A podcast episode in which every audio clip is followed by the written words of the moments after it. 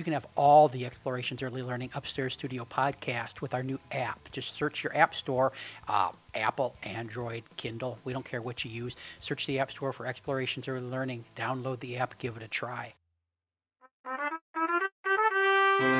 Welcome to Renegade Rules. Kick back, settle in, and let us fill your ear holes with early learning information, wisdom, and advice. And now, here's Heather and Jeff. Hey, welcome to Renegade Rules. Jeff Johnson here on the phone with Heather Shumaker. How you doing, Heather? I'm doing well. How are you? I am groovy. It's a beautiful kind of overcast autumn day here, and you can't get much nicer for this time of year. So, uh, what's the topic for today? Well, I just think we need to address parents who don't know what to do when their child hits them. Um, because I see this a lot when I'm out and about, and there'll be a child who's sort of at their wits' end, and I'm sure the parent is too, and then the child lashes out, and especially when it happens in public, the parents get super embarrassed, but they kind of let it happen. And so I just wanted to reach out and, and help all those who are struggling with this because I think you're not alone. It's pretty universal that at some point this happens and you're not quite sure what to do. Yeah, it's a tough situation. You get that that momentary paralysis, as in uh, it's people are looking at me. How do I respond to this? Um, and it can be a tough, tough, tough thing when you're the mom or your daddy. Um, so how how do we handle it? Well, I think first of all we need to empower the parents, the adults, to realize this is not okay. This is the child has crossed a boundary, and it's one of those really important boundaries in life that that you can be mad, but you can't hit. You know, you can be mad, but violence is not the solution. So, um, if we have that as a basis to start from, um, sometimes the parents will make these excuses. You know, they'll kind of smile and say, "Well, you know, she's tired," or "She missed her nap," or um, just kind of smile and wish it would all go away. Um, but they don't know. I think a lot of times as adults, we don't realize we have rights and that not only do we have rights not to be hit, but that it's um, it's essential that we that we have a firm position on this, so that that kids learn that it's not okay to hit anybody. Um, and one thing from the kid perspective, they can kind of get into the habit, just like they can get in. They know what pushes our buttons, mm-hmm. and so if if you don't stop it, it's going to keep going. And when they get mad, they will they'll hit your body, and that's that's not helpful for them growing up as a human being of what you do when you're mad. That's um, we need to give them more appropriate outlets for those feelings.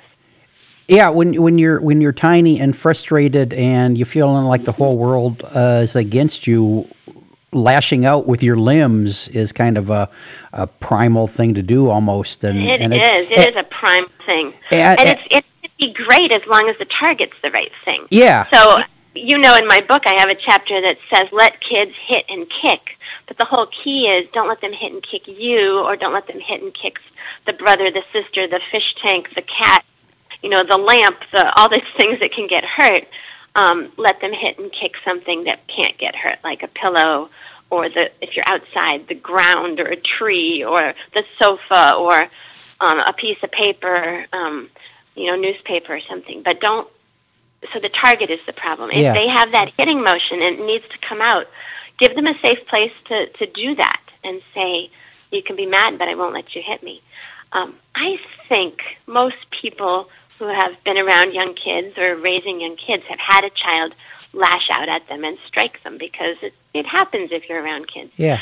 Um, so the first thing I did when I think my my child was probably still under age one or around age one. It was pretty young.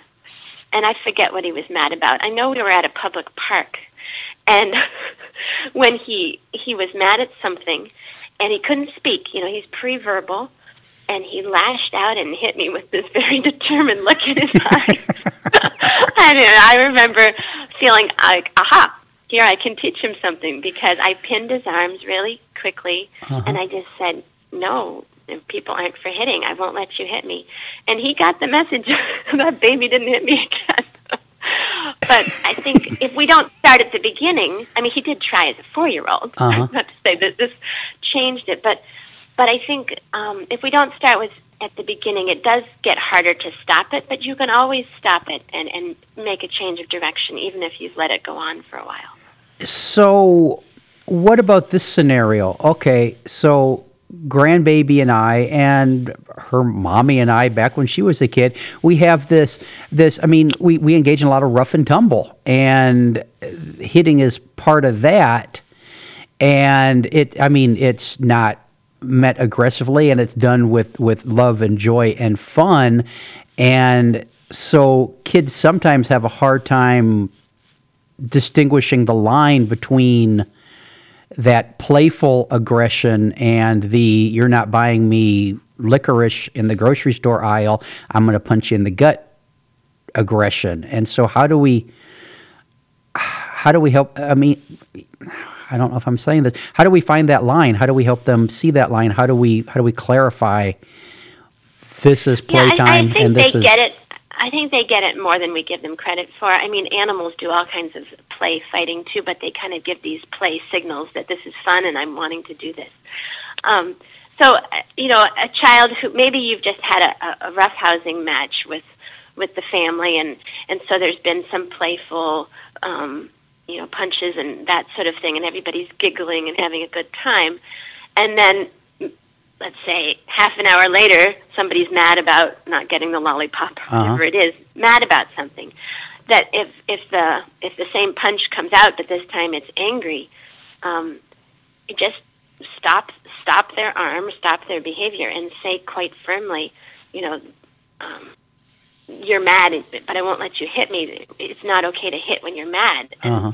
if the child is able to listen because they're not always able to listen when they're that mad but you can talk when they are calm enough and say, you know, um, when we were having playful game, that was one thing, but we can't we can't do that. That's only when we're having fun. We can't do that when we're when we're angry at each other. Yeah, and I guess they are very early able to differentiate play and not play, and and so for those yeah, they're wired for the play. They Yeah. totally understand play. They understand it better than we do. and so, so oh, they just need to know that it's okay then, and that's pretty easy to distinguish. I think. And and so it's hard for the adults in their minds. I think the kids get it faster than the adults do in this case. Yeah, so trying to get my head around this for the, for those parents who want to stop the hitting in the grocery store or or wherever, um, outlawing the rough and tumble type play isn't a useful Yeah, tool. Right. I mean, roughhousing is very good for for young social mammals, and it's pretty good for the grown-ups too. Yeah. but the um, but um, the key is: it, are you are you both having fun? Are all the people Yeah. participating in the roughhousing having a good time and checking in with each other and making sure that's the case, and it's not lopsided or one-sided, or that the kid being tickled who was happy is now kind of Uh-huh. hysterical and wants it to stop. So that's different. It's, the whole element is having fun and it's play. Um, I would tell you a story of, from that happened at my childhood preschool, the school for young children, and um, one of the um, parents came in with her child one day, and for some reason he didn't want to come to be at preschool that day, and he had his lunch box. It was one of those metal lunch boxes Mhm. um, and and whacked his mom with the metal lunchbox because he was feeling mad at that point about whatever it was. And the mother didn't really know what to do, so she didn't do much. But this happened at the preschool, and so the teachers were there, and um, Jan, who was the was the director of the preschool at the time, was the, the child's teacher, and she she got to his side of the room so fast, and she um, got right there in a very firm and, and quite energetic voice. You know, Uh-huh. she pitched her voice to be energetic, and she pinned his arms, and she said, "I'm not gonna, you know, let you hit your mom. Moms are not for hitting." And no one had ever told him that. And he was, and the mother said, "Thank you." Uh-huh. um, and the child, ever after that moment, began to follow Jan around and and just think that everything she did was amazing. and I think it gives kids a sense of security to be stopped when they are out of control. They don't want to be I mean, they may want to at that moment, but they don't Yeah. really deep in themselves want to hit their parents.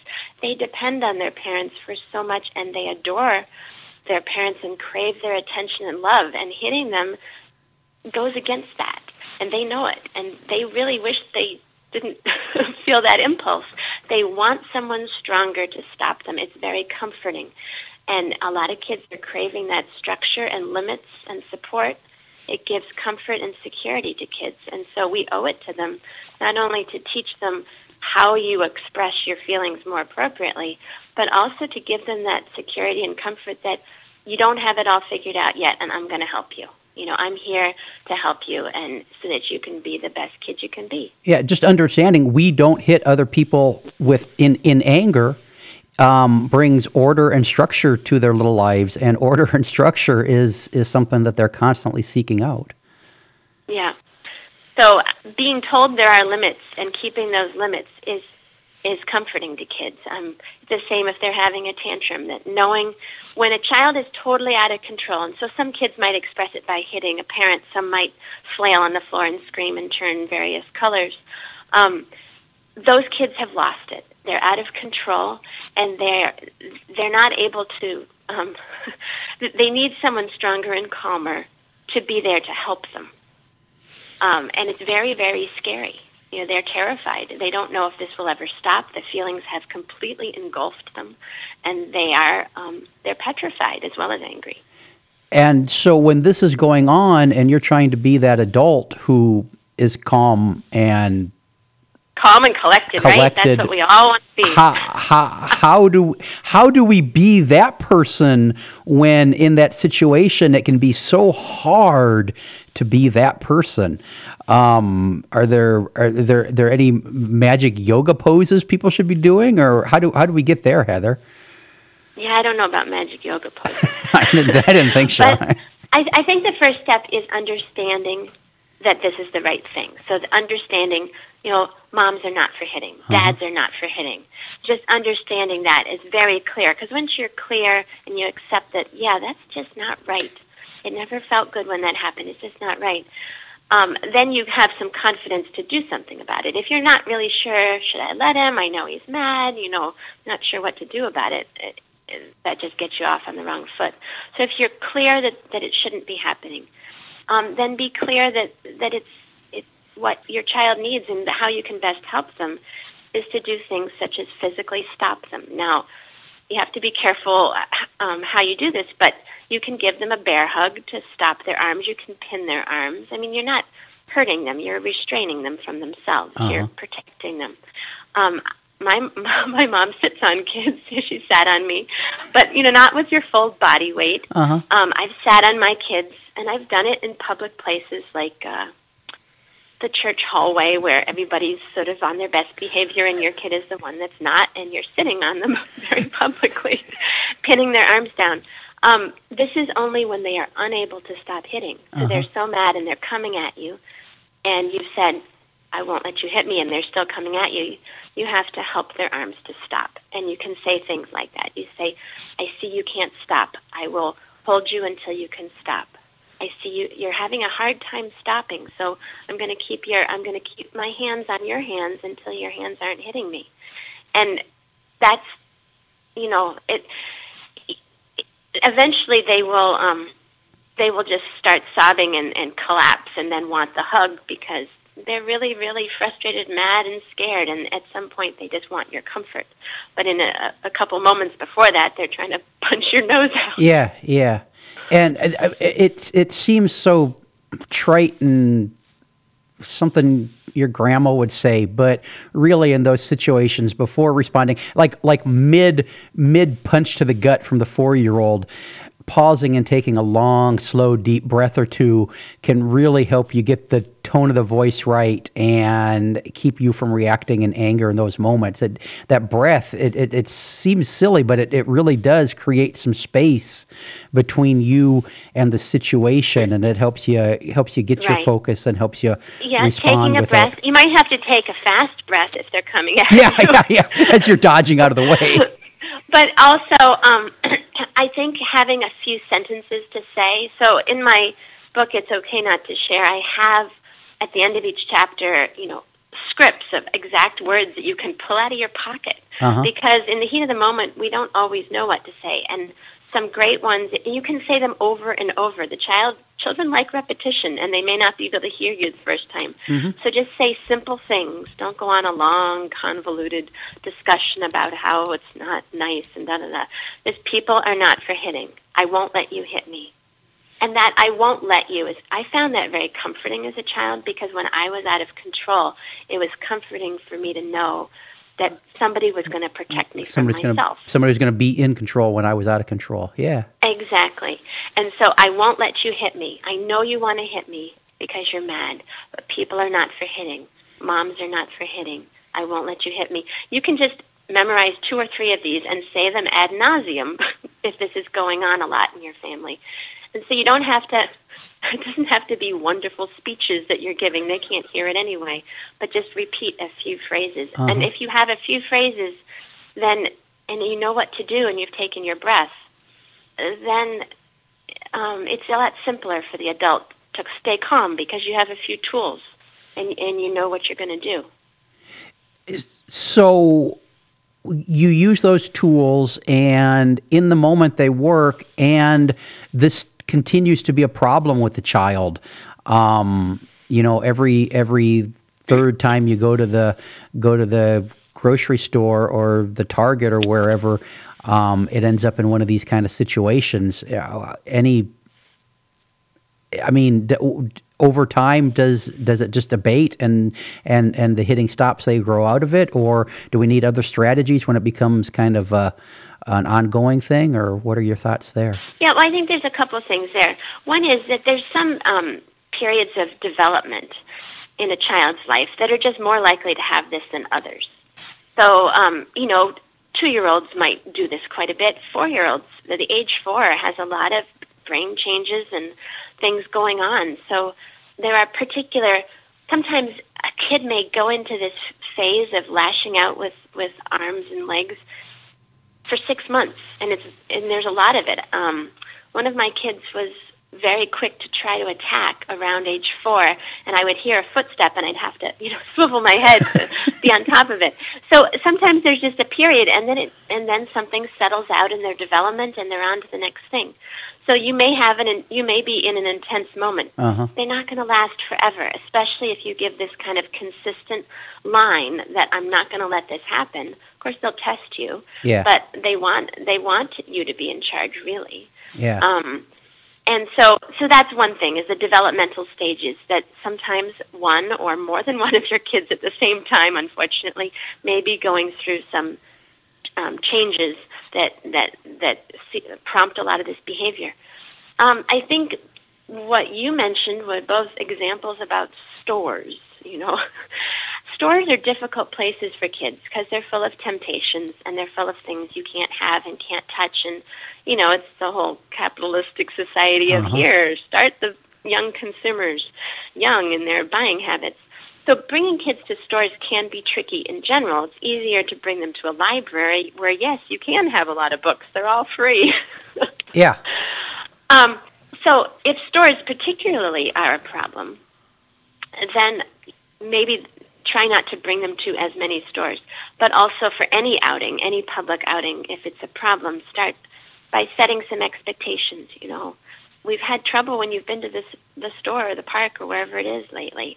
Um, when this happens, then I see you do this. What can we do about that? Because and have the kid help you brainstorm and and come up with some solutions. You can do this ahead of time Uh huh. and um, you can write it down even if the child can't read and make a little um, problem solving contract of okay we're going to do this and when i feel mad that i can't have the toy i am going to and then they come up with a solution like i will stick my hands in my pockets and try to whistle i mean whatever it is they come up with um, kids have come up with very odd things for this but if it's their idea it's much more likely to work Mm-hmm. you know, I will hop on one foot, whatever it is, and then try it out. If it doesn't work, then leave the store and talk about it and come back in and say, well, let's try the next idea and come back in and try it again. I, I was just thinking about this. Both my examples were stores, and I I was trying to. I don't think I've I've had that situation with the child in other places. I don't recall it ever happening on the playground or at the library or in a restaurant or Yeah. or well, on the hiking stores trail. are very overstimulated. Yeah. You know, that the lights are bright. They have decorations up. Um, if you're in the area of a store that's low down and trying to appeal to children, there's toys and Uh-huh. candy and, you know, things from movies that they've watched that they're being branded into their little brains. And so they're extremely difficult um, for kids to cope with from Yeah. a sensory point of view. And and the temptations are all there, and of course, there's lots of millions of dollars being poured into reaching your kid's Yeah, heart and- and brain. there's a lot going against you. you're, you're, you got the you got the deck stacked towards a fight in those situations. Mm-hmm. So so as we wrap this up, Heather, anything else we want to uh, to throw out to our listeners as uh, as they uh, arm themselves to uh, try out this strategy next time they're in the park or the library or the bookshop? I think just keep these words in mind. Moms are not for hitting. Dads are not for hitting. People are not for hitting. Just say those words until you believe them because Uh-huh. it's something that's very important that our kids grew up knowing is that domestic abuse is not okay Yeah. in, any form. And we're going to get into the next section is what about when parents hit kids? All right, so we'll be back soon with that episode. Thanks for listening, people. We appreciate it. And hey, if you haven't gone on to uh, the Amazon and and uh, given uh, it's okay to go up the slide a review, uh, find a minute to do that. We appreciate it. Hey, have a great day. Bye bye. Bye bye.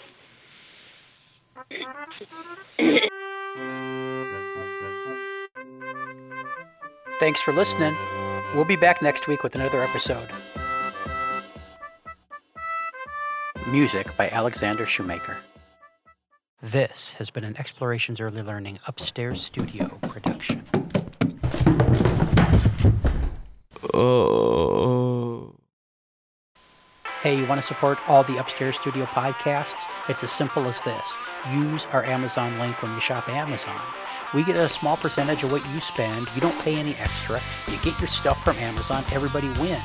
Where do you find the link? Well, it's on the Explorations Early Learning app. You can find it on the Explorations Early Learning website. If you don't find it in those places, just get a hold of Jeff on Facebook or via email, and he'll hand deliver it to your inbox.